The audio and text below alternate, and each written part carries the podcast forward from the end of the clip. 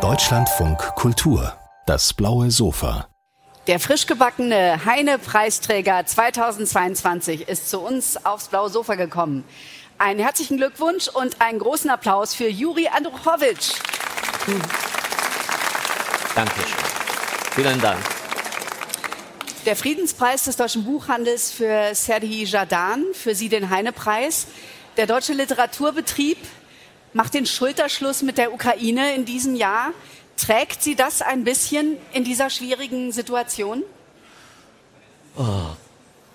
Ja, ich denke, das ist natürlich äh, in einem Zusammenhang mit, äh, mit der Situation, die wir in unserem Land haben. Äh, ich denke aber, dass äh, zumindest im Fall von Serhii Jadan das auch ohne Krieg absolut verdient ist. Ja. Auf jeden Fall. Ich weiß nicht, wie in meinem genauso, Fall. aber das ist keine Frage. Aber frage ich mal so, wird das in Ihrem Land wahrgenommen, wie sehr ja. die Schriftsteller geschätzt werden im Ausland, ja? Ja, natürlich. Das ist äh, sehr, sehr intensiv, aktiv bei uns äh, berichtet. Äh, es gibt äh, wahrscheinlich kein Medium in der Ukraine, äh, das äh, über diese Preise nicht berichtet hat. Und man spürt äh, diese äh, Aufmerksamkeit, äh, wenn man die Glückwünsche bekommt und die Anfragen von ukrainischen Medien bitte sofort ein Interview. Und das ist mir ein bisschen traurig, dass ich so wenig Zeit habe, dass ich äh, im Moment keine Zeit für ukrainisches Fernsehen habe, äh, für ein Interview. Äh, hoffentlich verstehen die das, äh, dass die Hauptsache jetzt hier in Frankfurt ist und äh, ja, vielleicht ein bisschen später Sie haben bereits 2006 den Buchpreis zur europäischen Verständigung bekommen. Sie stehen in Ihrem Werk sehr stark für das Werben, sag ich mal, dass die Ukraine, ähm, dass Ukrainisch kein russischer Dialekt ist, dass die Ukraine nicht Kleinrussland ist, dass die Ukraine eine eigenständige Nation ist. Sie sind sozusagen der literarische Außenminister der Ukraine.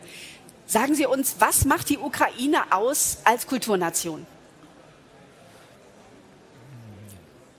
Ja, das äh, ist eine Frage für eine lange Vorlesung. Ich glaube, ein Semester muss ich. Aber was äh, ist Ihnen haben. wichtig? Oh. Zu verstehen, die, in der Eigenständigkeit und in der Besonderheit der ukrainischen Kultur, für die Sie ja stehen. Was ist also Ihnen wichtig? Wenn wir über die Literatur sprechen, dann äh, äh ganz besondere Poesie. Äh, mit ähm, absolut klarer zentralen Idee. Äh, und diese zentrale Idee ist äh, für 18. Jahrhundert äh, zentral und für die heutige Zeit, für alle Zeiten. Und das ist einfach die Freiheit.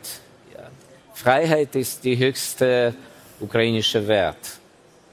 Wir sind so eine Nation, die aus äh,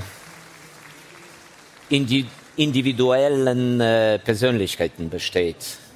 Also die Ukrainer waren äh, längere Zeit miteinander immer zerstritten, hatten Probleme mit äh, jeder Invasion, hatten keine Staatlichkeit im Laufe von Jahrhunderten. Vor allem wegen dieses, diesen Individualismus.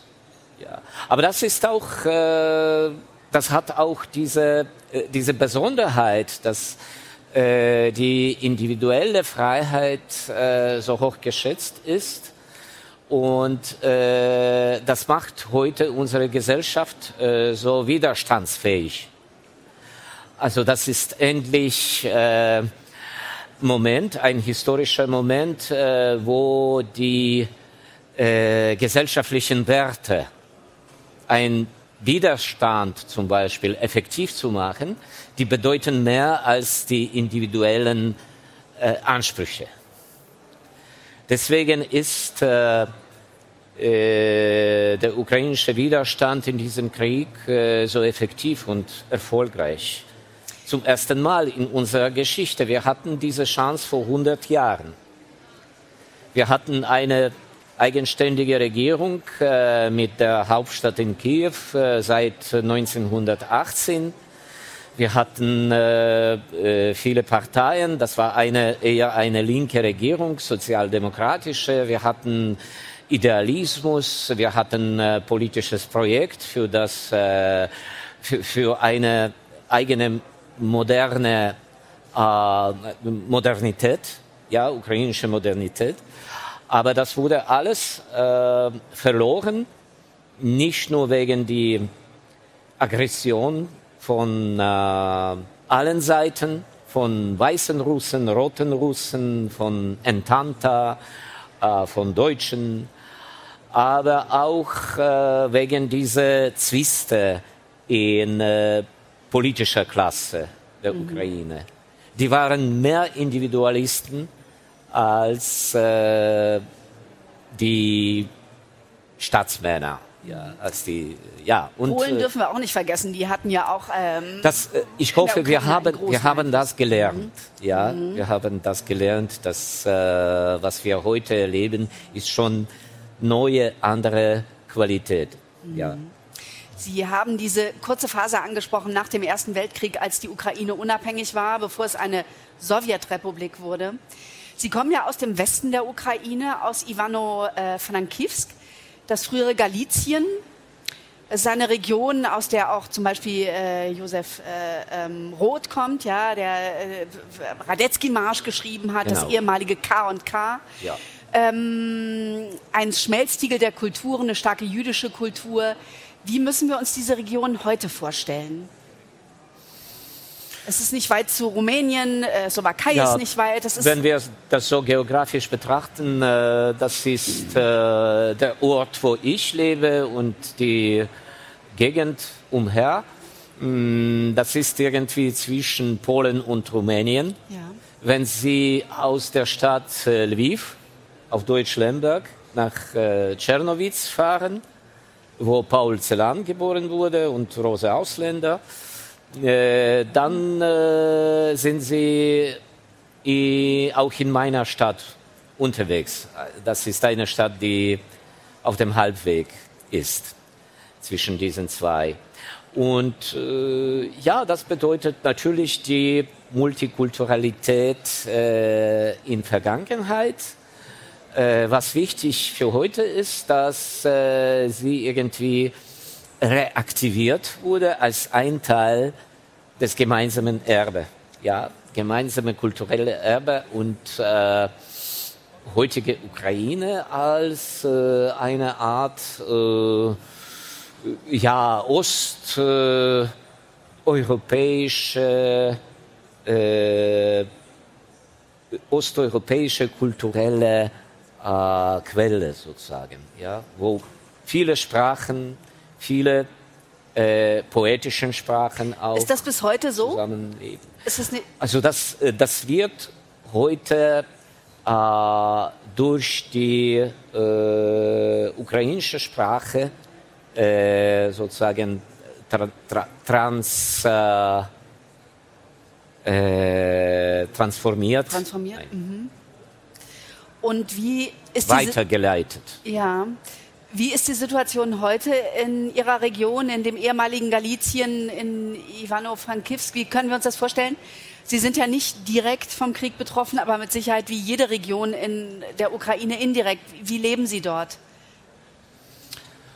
Ja, das ist eine äh, Stadt, die äh, relativ viel Glück hat, wahrscheinlich äh, vor allem wegen der Geografie, die so einfach das entscheidet primitiv und brutal, aber je näher äh, russische Grenze bzw. Frontlinie äh, der Ort ist, desto mehr Gefahr und Zerstörungen und äh, äh, menschlichen Töte. Und wir sind ziemlich weit entfernt, ob, obwohl nie in äh, Sicherheit, weil die Raketen können, manche Raketen fliegen ziemlich, ziemlich weit, ja, tausende Kilometer.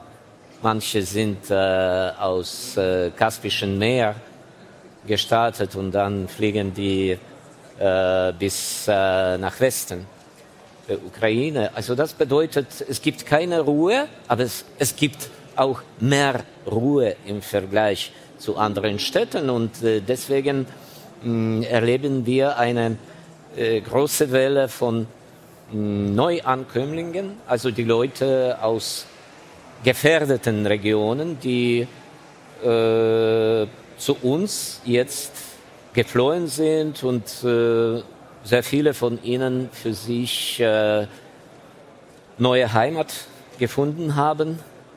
Auch äh, die Künstler unter ihnen, die viel Neues in kulturelles Leben gebracht haben. Äh, das kulturelle Leben in die Kriegszeiten ist äh, besonders wichtig. Findet es Ja. statt? Ja, ja, also viel aktiver Ja? als in die friedlichen Zeiten. Äh, Theater, ähm, äh, Ausstellungen, Lesungen, Konzerte. Äh, alles, alles ist sehr, sehr gefragt. Und alles wird äh, natürlich zum Teil äh, irgendwie eine, eine Spendeaktion. Also man, man sammelt Geld immer bei solcher Gelegenheit, wo es viel Publikum gibt und alle lassen ihr Geld für irgendwelches gutes Ziel. Äh, und das ist wichtig. Das ist natürlich äh, ein Zeichen, äh, äh, dass wir alle am Leben sind, dass wir Musik brauchen, Poesie brauchen, Theater brauchen.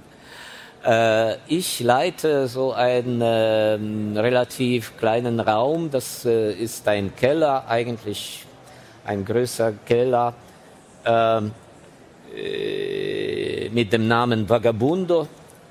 Äh, vor drei Jahren haben wir das mit meinem Freund gegründet äh, und das ist äh, ein Raum für die Kultur. Und äh, das war, wir hatten 2019, als wir das eröffnet haben, hatten wir keine Idee, dass das auch ein klassischer Bombenversteck ist. Ja. So wir hatten zwei Eingänge und zwei Ausgänge. Das ist so eine Regel für die äh, Bombenverstecke und das funktioniert jetzt so. Also äh, wenn wir ein Konzert bei uns haben und da plötzlich äh, kommt ein Luftalarm, dürfen wir das nicht unterbrechen.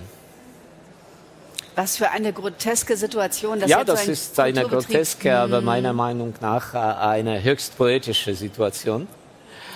Äh, wir können auch bei dem Luftalarm äh, nicht nur Sirenen, aber auch äh, Musik hören.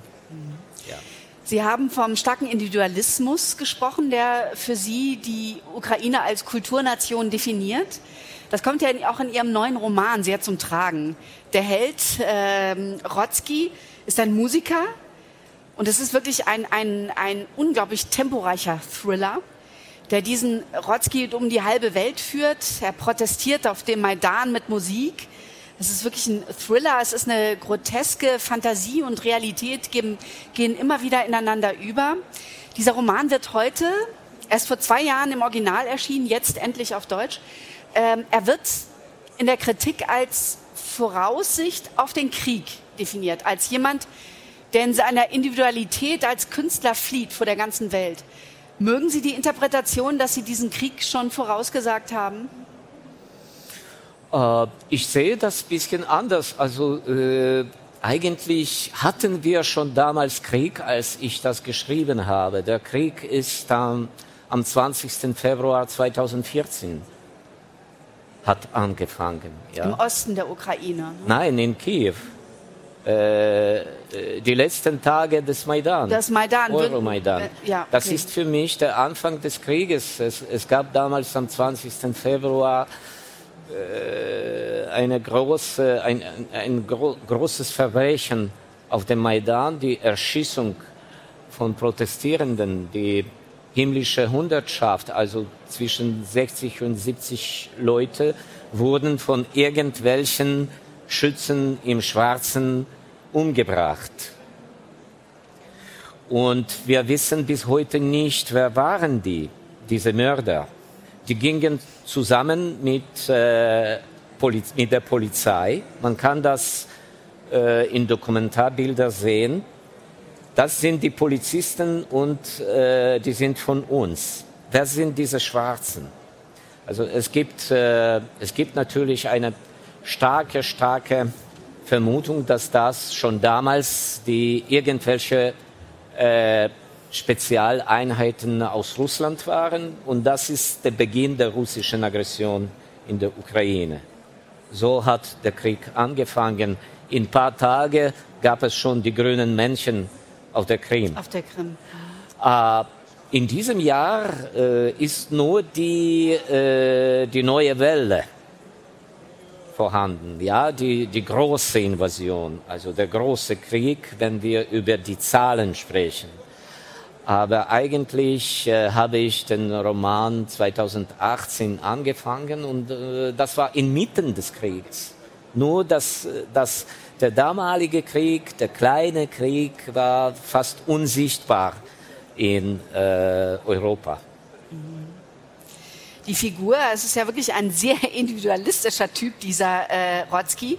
Viele interpretieren, es ist eine Mischung aus Josef Roth, dem galizischen Autor, von dem wir schon gesprochen haben, und Josef Brodsky, dem russischen Nobelpreisträger, der aber ein Gedicht über die Ukraine äh, geschrieben hat, um die Ukraine lächerlich zu machen. Und das wird äh, im russischen Fernsehen sehr oft zitiert, dieses Gedicht. Viele interpretieren da rein, dieser Rotzki ist eine, ja, besteht aus diesen beiden Figuren, ja. Nein. Diesem, das, das würde mich interessieren. So. Tragen Sie diese Interpretation Ihres Helden? Ja, also diese, diese Schriftsteller, äh, die Sie erwähnen, mh, mm, die sind die, die Hauptsache, die, äh, dass äh, äh, für Sie auch außer der Nachnamen, die so wichtig ist, äh, ist äh, der Zerfall der Imperien, der beiden Imperien. Also Josef Roth ist äh, sehr tief an die Habsburger Monarchie angebunden und dieser Zerfall bedeutete für ihn eigentlich seine persönliche tiefe Tragödie, sein Verlust. Für Brodsky gilt das Gleiche mit russischem Imperium, in seinem Fall mit der Sowjetunion. Er hat die Sowjetunion verlassen, er blieb für immer ein sowjetischer Mensch. Er sollte in der Sowjetunion eigentlich bleiben und heute würde er natürlich diesen Krieg absolut überzeugt unterstützen. Dieses Gedicht ist eigentlich ein Programm für die Verbrechen die heute Russland in der Ukraine macht. Ja. Äh, mein Protagonist äh, hat äh, so etwas wie, äh, er ist auch einer, der in einem Imperium gelebt hat. Er ist gleichzeitig jemand, der freut sich, äh, dass dieses Imperium nicht mehr gibt. Er ist glücklich, äh, dass sein Land nicht mehr ein Teil des Imperiums ist. Und äh, ja, das ist eine paradoxale Kreuzung, äh, die eher über das Territorium spricht und nicht über die Weltanschauung. Mhm. Ja, also Josip Rodzki, mhm. der Klavierspieler, der Pianist in diesem Roman, der ist nicht etwas wie ein Hybride, wie sein Biograf sagt, eine Hybride von Brodsky und Roth, der ist äh, eher äh, ein Zeichen, dass er aus einem Territorium kommt, wo diese zwei sich treffen können. Er kann beide im Original lesen. Er kann beide Sprachen. Ja, in beiden Sprachen kann er lesen. Eine hybride Figur und ein sehr temporeicher Roman, Radio Nacht von Juri Andruchowitsch, erschienen bei Surkamp in einer sehr gelobten Übersetzung von Sabine Stör. Vielen herzlichen Dank, dass Sie hier bei uns auf dem blauen Sofa waren. Danke Ihnen. Danke. Vielen Dank.